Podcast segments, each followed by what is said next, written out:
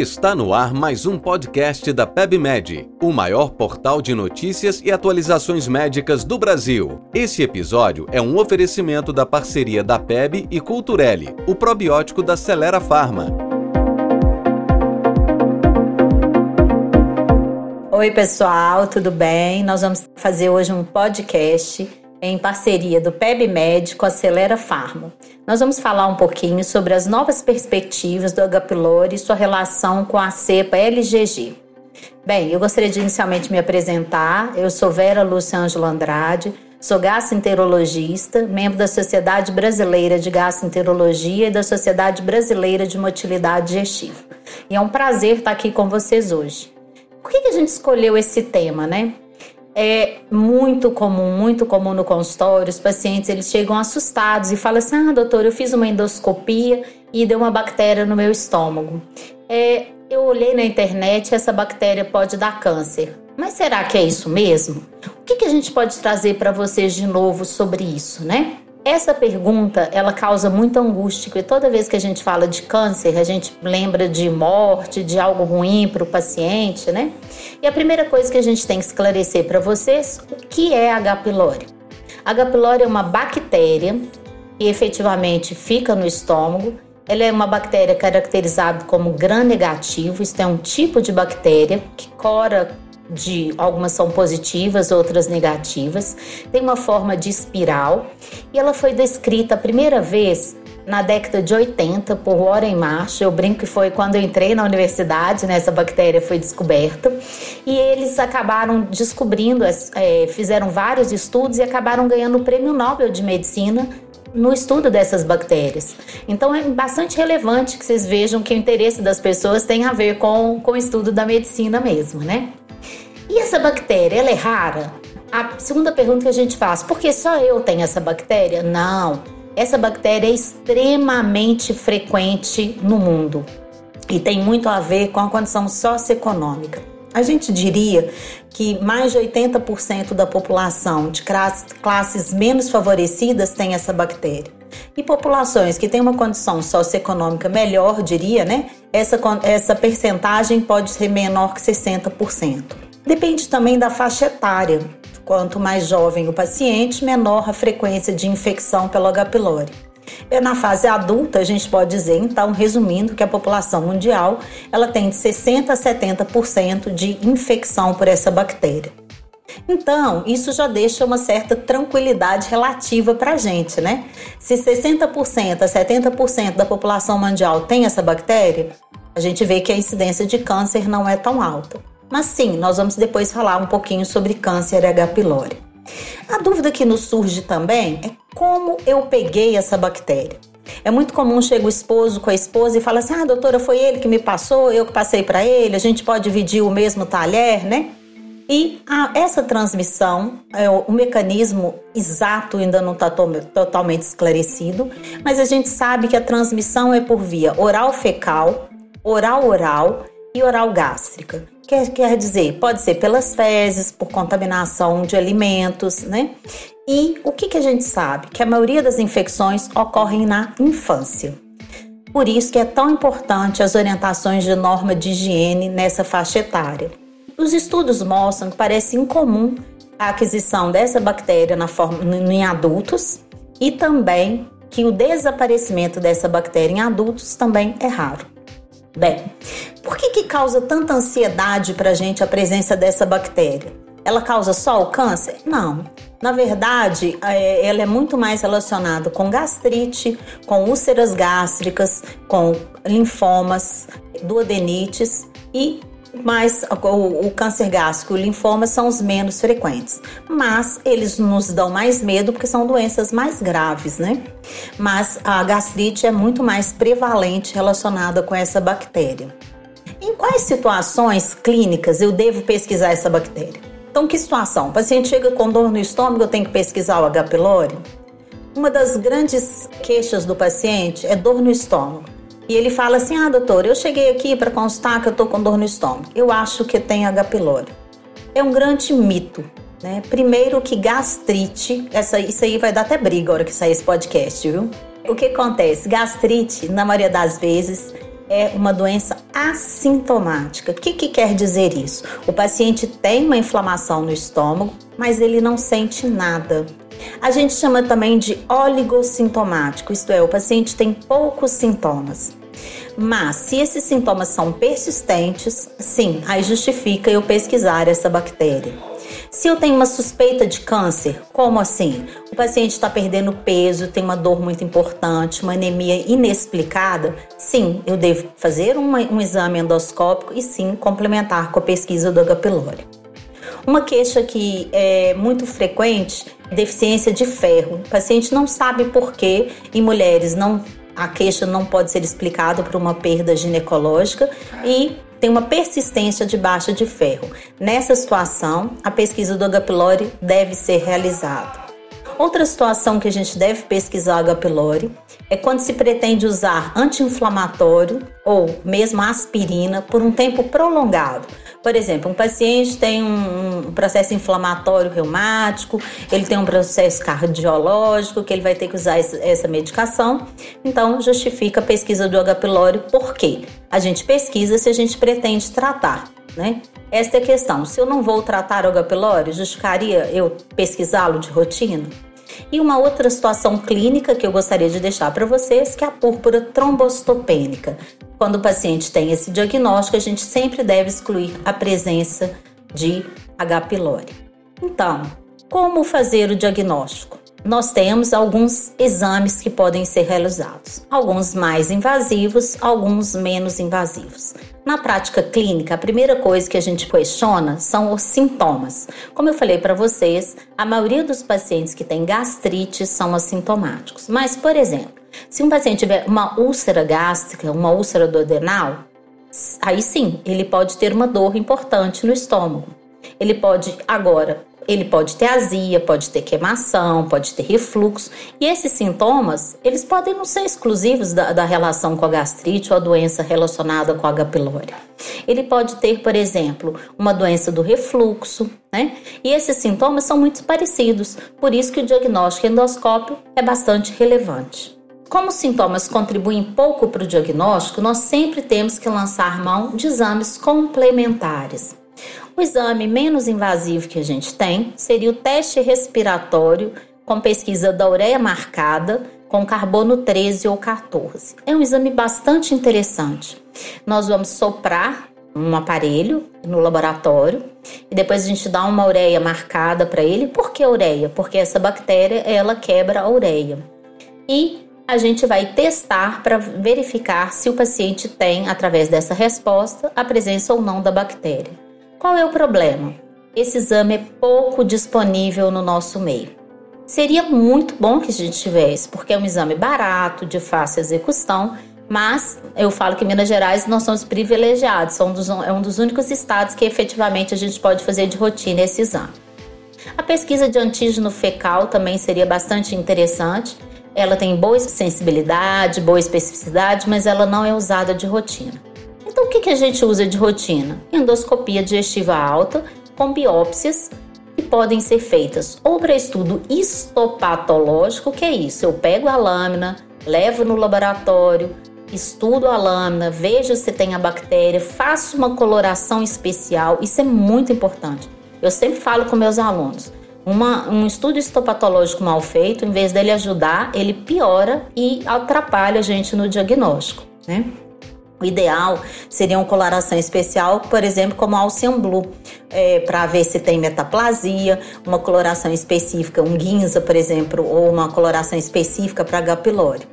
Se for corar só com metoxilina e eosina, não é o adequado. E a gente pode também é, pesquisar através do teste da urease. Qual é o problema do teste da urease? Ele é fácil, rápido, feito no próprio serviço de endoscopia mas ele pode dar falsos positivos e negativos. Eu já vi muitos laudos de endoscopia em que o colega faz endoscopia e cola o frasquinho com a urease. Essa urease, ela vai mudar de cor se tem a bactéria. De amarelo, ela vira vermelho. E qual é o problema? Às vezes ele colhe e deixa esse frasquinho. E com o tempo, é o meio ambiente mesmo tem bactérias que podem dar um falso positivo. Isso é converter esse exame sem ter a presença do H. pylori. Isso vai trazer um problema enorme para esse paciente. Devemos tratar o H. pylori? Ah, isso já deu muita briga na medicina sobre isso, né? Se eu vou dizer para vocês que 70% da população mundial tem H. pylori, eu vou ter que colocar na caixa d'água o tratamento para H. pylori, né? O problema é o seguinte, depende da população que a gente está falando. Por exemplo, no Japão, a incidência de câncer no Japão é altíssima. Então eles, estão, eles fazem uma política de saúde pública em que fazem endoscopia na maioria da população e tratam a maioria das pessoas que têm H. pylori, quase todos, né? Bem, então aqui no nosso meio, por que tratar H. pylori? Porque o H. pylori é considerado um importante fator de risco para câncer gástrico, isso é, ele é considerado um carcinogênico. Ele pode levar realmente ao câncer. Só que lembrando que nós temos tipos diferentes, são cepas de H. pylori. Então, são variantes, né? A gente, umas chamam CAGA, VAQA, essas são as mais carcinogênicas e podem estar relacionadas também com úlceras. Uma coisa que a gente tem que destacar é que 80% dos tumores gástricos malignos estão associados a essa infecção pela bactéria. Então, é um fator também que a gente tem um dado a mais, né? E um estudo mostra que se você erradicar a bactéria, há uma redução de 30 a 40% na incidência de câncer gástrico numa população. E não só de câncer, mas a incidência de, de úlceras gástricas e do adenais, os primeiros estudos mostraram até 90% de não recidiva da úlcera gastroduodenal. Bem, então, já temos vários elementos para supor que a gente deva tratar essa bactéria. Agora, é muito importante que vocês saibam que o tratamento deve ser discutido caso a caso com seu médico, porque não é um tratamento fácil, tá? Não é um tratamento barato e não é um tratamento isento de riscos. Os primeiros tratamentos para o H. pylori, eles vários foram propostos inclusive em Belo Horizonte. No laboratório que eu fiz mestrado, doutorado, a gente estudava muito a presença do H. pylori. E os estudos começaram em 1983, depois foram feitos consensos, chamados consensos para tratamento dessa bactéria, e hoje nós temos, nós já estamos no quarto consenso brasileiro de infecção pelo H. pylori, que foi publicado em 2018. E é este consenso que nós seguimos até hoje. Qual é a grande mudança desse consenso que eu quero destacar para vocês? É a mudança do tempo. Houve um mal-estar, inclusive entre os médicos, muito questionamento. Será que vale a pena fazer esta mudança? O tratamento do H. pylori ele é feito por 7 dias e ele passou a ser ampliado para 14 dias. O que, que aconteceu? Com isso, houve uma melhora da taxa de erradicação da bactéria, em torno de 5 a 8%. Porém, os efeitos colaterais foram muito ampliados. A gente sabe que usar antibiótico por 14 dias é realmente uma coisa hercúlea, né? Outro problema que nós temos é a falta de adesão. É, eu falo para vocês, eu depois do quinto, sexto dia, eu, eu, pessoa vera, física, né, já tenho dificuldade de lembrar de tomar os tratamentos, né? Essa semana passada eu fui passar um tratamento de H. pylori por um casal de idosos. Ela tinha uma lesão que justificava o tratamento e ela falou assim: doutora, mas eu não vou conseguir lembrar desse tanto de remédio, né? Por quê? O kit do H. pylori tradicional são quatro comprimidos de manhã e quatro comprimidos à tarde. Teoricamente, você teria que tomar o inibidor de bomba de próton, tomar, esperar um tempo, tomar o café e depois tomar os antibióticos. É difícil, é difícil, né? E cada vez que o paciente esquece de tomar um dia ou atrasa o horário, a chance de erradicação piora muito, né? Então, o que é composto o tratamento? Varia, mas a maioria é um inibidor de bomba de prótons e dois antibióticos, que podem ser metronidazol, moxicilina, claritromicina e Normalmente, esse inibidor de bomba de prótons, a gente dá prioridade para um de segunda geração. Por quê? Quanto mais a gente conseguir neutralizar o pH do estômago, melhor será a resposta terapêutica. Isto é, quanto mais elevado o pH, maior efetividade dos antibióticos. Por isso se questiona, hoje nós temos no mercado os BCCAPs, se eles seriam melhor indicados do que os inibidores de bomba de prótons. Quais então, como eu falei para vocês, o tratamento passou de 7 para 14 dias e os efeitos colaterais aumentaram muito. E quais seriam esses efeitos então? Vários. Né? Um dos que mais incomoda os pacientes são os efeitos relacionados ao próprio trato gastrointestinal. Então, o paciente apresenta digeusia, isto é, alteração do paladar. É, idoso, isso é muito complicado, porque ele já está usando antibiótico, já não consegue comer, agora piora o paladar, ele vai comer menos ainda. Cefaleia, insônia, diarreia é um, um fator bastante limitante que às vezes faz com que a gente suspenda o tratamento vômitos, dispepsia, que é pior a dor epigástrica, náuseas, dor abdominal, podem ter alterações de função hepática, rastro cutâneo, hiperidrose. Como vocês podem ver, um, a quantidade de sintomas é enorme, tirando o que é mais grave, que seria uma alergia do paciente aos antibióticos. Eu sempre passo meu telefone, meu contato com o paciente e falo o seguinte: olha, efeito colateral vai ter mas a gente vai tentar ao máximo segurar o tratamento. Agora, se tiver alergia de pele, polar, tiver intolerância importante, vômito, você me liga imediatamente que a gente vai ver como é que a gente vai fazer esse tratamento. E muito frequentemente a gente tem que suspender, tá? Não é uma coisa excepcional, não. De um modo geral, a gente orienta para que o paciente não não fique preocupado com o primeiro sintoma. Então, essa relação médico-paciente é muito importante. Dele saber que ele pode te achar, que esses efeitos são tranquilos, que vão passar a hora que suspender. Muitos pacientes falam assim: nossa, doutor, eu queria ter ficado com a bactéria, que esse tratamento é pior do que eu estava antes, né? E os pacientes suspendem? Sim, como eu disse para vocês, muitos suspendem por conta própria. Essa semana é, que eu falei desses pacientes idosos que vieram ao casal, né? Eu fiquei bem chateada, porque eu expliquei, reexpliquei, desenhei, eu mostro, eu tenho o kit para mostrar para o paciente. E a paciente voltou com uma cartela, assim, depois de uma semana, é, eram quatro de manhã e quatro de tarde. Tinha dia que ela tomava três, tinha dia que tomava dois, tinha dia que tomava quatro. Ah, doutora, eu comecei a achar que era muito remédio, né? Então é difícil essa adesão do paciente. E se ele tem efeito colateral, aí é que a adesão diminui muito. Essa suspensão igual essa paciente fez, ela é desastrosa. Porque você aumenta o risco de resistência bacteriana. Já é um problema a resistência bacteriana no nosso meio. Então, o que, que nós temos como médicos? De procurar é, estratégias para motivar o paciente a fazer o tratamento adequado e para que essa taxa de erradicação seja realmente é, dentro do esperado. E lembrando que, mesmo que ele faça o tratamento absolutamente correto, não quer dizer que a bactéria vai morrer. Então a gente sempre tem que fazer um controle e o melhor controle, dentro do possível, seria o teste respiratório. Esse tempo de controle ele tem que ser no mínimo de um mês, podendo aumentar esse tempo. Por quê? Para ter certeza de que a gente fez a erradicação e mesmo que hajam poucas bactérias, elas têm um tempo de aumentar a gente conseguir detectar de novo. Dos efeitos colaterais, é, como eu falei para vocês, os mais frequentes são do trato gastrointestinal. E a diarreia, para gente, é um efeito muito importante. Considerando essa pergunta, é, esse fato, será que os probióticos poderiam ser úteis para como adjuvantes no tratamento e diminuir este efeito colateral e melhorando a aderência ao tratamento?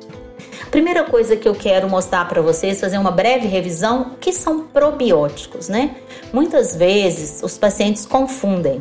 Eles acham que kefir é, é um probiótico, que kombucha é um probiótico. Sim, ele pode até ser, né? Mas, segundo a Organização Mundial de Saúde, para ser um probiótico, eu preciso saber que esses micro-organismos estão vivos, que quando administrado em quantidades adequadas, eles vão conferir benefícios para o paciente, eles têm vantagens de, eu preciso saber a segurança, o tipo da bactéria, por isso é que eu tenho que ter estudos científicos provando isso. E o paciente fala assim: ah, doutora, mas eu melhoro muito com kombucha, posso tomar? Pode, mas não pode dizer que ela é um probiótico. O que eu espero que esse probiótico faça? Que ele haja como imunomodulador, ele tem uma capacidade antipatogênica, antifixação de bactérias que sejam nocivas e tem um efeito benéfico, como eu disse, para esses pacientes. Segundo a literatura, a suplementação de probióticos é uma terapia emergente para o tratamento do H. pylori. E o que, que ela faria? Ela iria minimizar os efeitos colaterais e melhorar a aderência ao tratamento. Um fato interessante é que esses probióticos ele pode impedir a colonização do H. pylori, competindo por locais na mucosa e perturbando o processo de adesão. Isso já seria uma coisa bastante interessante. Eles poderiam bloquear a colonização de bactérias patogênicas nas células epiteliais gastrointestinais e levariam a um aumento da barreira mucosa, facilitando que o que ajudaria o hospedeiro a impedir a colonização do H. pylori. Esses são os efeitos teóricos que a gente vê. Porém, o que, que a gente tem na prática, né? Que os estudos, vários deles são feitos com populações pequenas, os estudos podem ser de qualidade não cientificamente adequada. Mas temos, por outro lado, estudos bastante relevantes que fazem com que a gente possa prescrever de maneira tranquila esses probióticos. Lembrando que nem todos os probióticos são iguais. Né? Então nós temos nome e sobrenome. Para eu dizer para vocês que é um probiótico, eu tenho que falar assim, por exemplo, eu tenho um Lactobacillus ramosus GG. Eu estou falando para você a espécie, estou falando a cepa e sei exatamente os estudos se referem a esta cepa. Eu não posso transpor esse estudo para outro tipo de bactéria. O que, que acontece? O nosso consenso, como eu falei, o quarto consenso brasileiro do H. pylori, ele não recomenda que seja usado de rotina a suplementação com probiótico, mas, por outro lado, ele não condena que seja utilizado. Né? Ele diz que os estudos, eles até agora são encorajadores, né? mas que a gente não estaria balizando isso. Ah, vamos usar, todo mundo vai ter que usar o probiótico. Por outro lado, imagine, se o paciente vire para você e fala: Olha, doutora, toda vez que eu tomo antibiótico, eu tenho diarreia. Sim, eu, eu passaria, eu passaria, né? E o que acontece? Ele vai melhorar. Os estudos mostram que ele melhora não só a diarreia, como o paladar desse paciente, melhorando a adesão à alimentação. As cepas mais citadas na literatura são, como eu falei para vocês, o Lactobacillus rhamos GG, o Lactobacillus casei e o Lactobacillus reuteri. Então, nós não podemos extrapolar isso que eu falei para vocês para todas as bactérias, mas podemos, com segurança, em situações específicas, avaliando caso a caso, sim, prescrever essas, esses probióticos com bastante segurança. Eu poderia concluir para vocês que os probióticos eles são úteis para tratar o H. são uma opção terapêutica viável, né? Mas que ainda tem incertezas. Quais são essas incertezas? Qual a dose eu devo dar? Qual a duração da terapia? Será que eu vou usar só os 14 dias? Devo deixar uma semana a mais ou devo começar uma semana antes, né? Pode haver interação entre os probióticos e antibióticos prescritos? Não há nenhum estudo na literatura que aborde isso de maneira preocupante, né? Mas eu poderia finalizar para vocês dizendo que a literatura, ela cada vez mais tem estudado o papel dos probióticos, não só no, na, na, questão do H. pylori, mas em várias é, entidades patológicas do trato gastrointestinal. E novos estudos, com certeza, a cada dia vão nos beneficiar de conhecimento científico que a gente possa ajudar nossos pacientes. Gostaria de agradecer novamente o convite do, da PebMed, da Celera Pharma. Eu acho que essa parceria é muito importante para aquisição de, de informações é, para as pessoas que querem prescrever, e mesmo para os pacientes que, que gostam de, de, estudar esse assunto, né? E coloco no, no meu portal, tá aí, de, de colunista. Caso tenham qualquer dúvida, eu estou sempre à disposição. Muito obrigada.